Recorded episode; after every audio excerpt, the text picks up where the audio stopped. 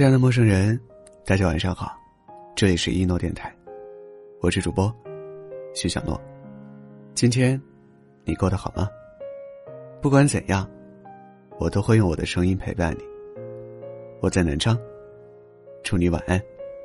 前阵子综艺《女儿们的恋爱》里，金晨和张继科的相处片段频繁上热搜。张继科是金晨的第一个约会对象，但很显然。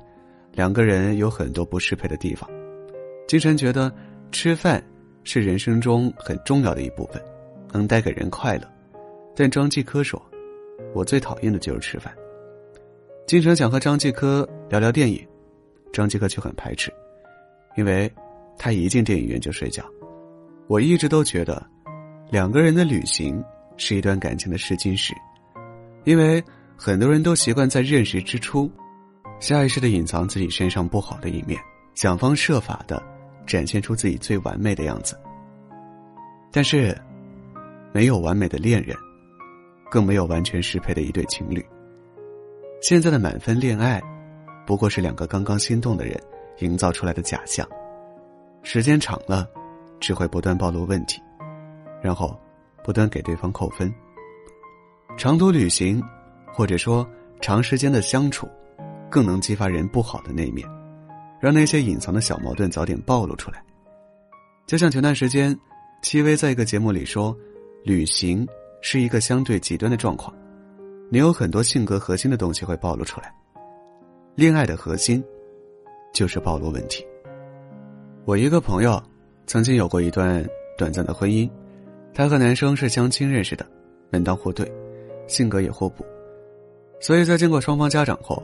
很快确定了婚期，领了结婚证。在蜜月旅行的时候，男生全程当甩手掌柜。朋友问男生的意见，男生只会说随便。最后买票、坐车、酒店住宿、旅行攻略，全是朋友一个人搞定的。最后引爆两个人争吵的，是吃饭的时候男生的一个举动。朋友的一根头发不小心掉到汤里，朋友想着捞出来就好了，结果男生。像是发现新大陆一样，叫来了餐厅服务员，硬说成是饭店卫生不到位，要求退菜，还说必须给餐费打折。朋友觉得很丢人，但又觉得当众戳穿男生会让他丢脸，所以自己第二天偷偷去把钱补上了。朋友对男生很失望，他说：“经过这次旅行，他才发现，其实他并没有特别了解这个人。”他不敢想象，之后的人生要和这样一个贪小便宜又没有担当的男生一起过，所以很快便离了婚。围城里，赵新妹说：“结婚以后的蜜月旅行是次序颠倒的，应该先共同旅行一个月，一个月舟车仆仆以后，双方还没有彼此看破、彼此厌恶，还没有吵嘴翻脸，还要维持原来的婚约，这种夫妇，保证不会离婚。”旅行不仅是诗和远方，还会有各种各样琐碎的事情和突如其来的意外状况，而对这些事情的态度，最能测试两个人的合拍程度。不知道从什么时候起，这些爱，在平淡生活的打磨下，逐渐变成了习惯。我们习惯了对方的好，也忽略了对方的好，反而将那些琐碎的小矛盾不断放大，影响感情。如果。你不确定你身边的他，是不是对的人，就去旅行，去约会，去一次次近距离的接触吧。他会让我们看见彼此最真实的样子，会让我们看到，并记起对方的好，也会让我们发现，并了解对方的坏。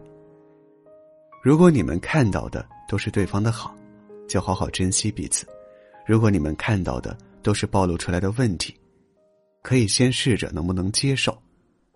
彼此包容，如果不可以，那就及时止损，避免在错的人身上浪费时间，苦苦纠缠。希望往后余生，我们都能遇到这样的人。他会陪你走过漫长人生旅途，用最真实的样子，给你最浪漫的爱情。晚安，祝你好梦。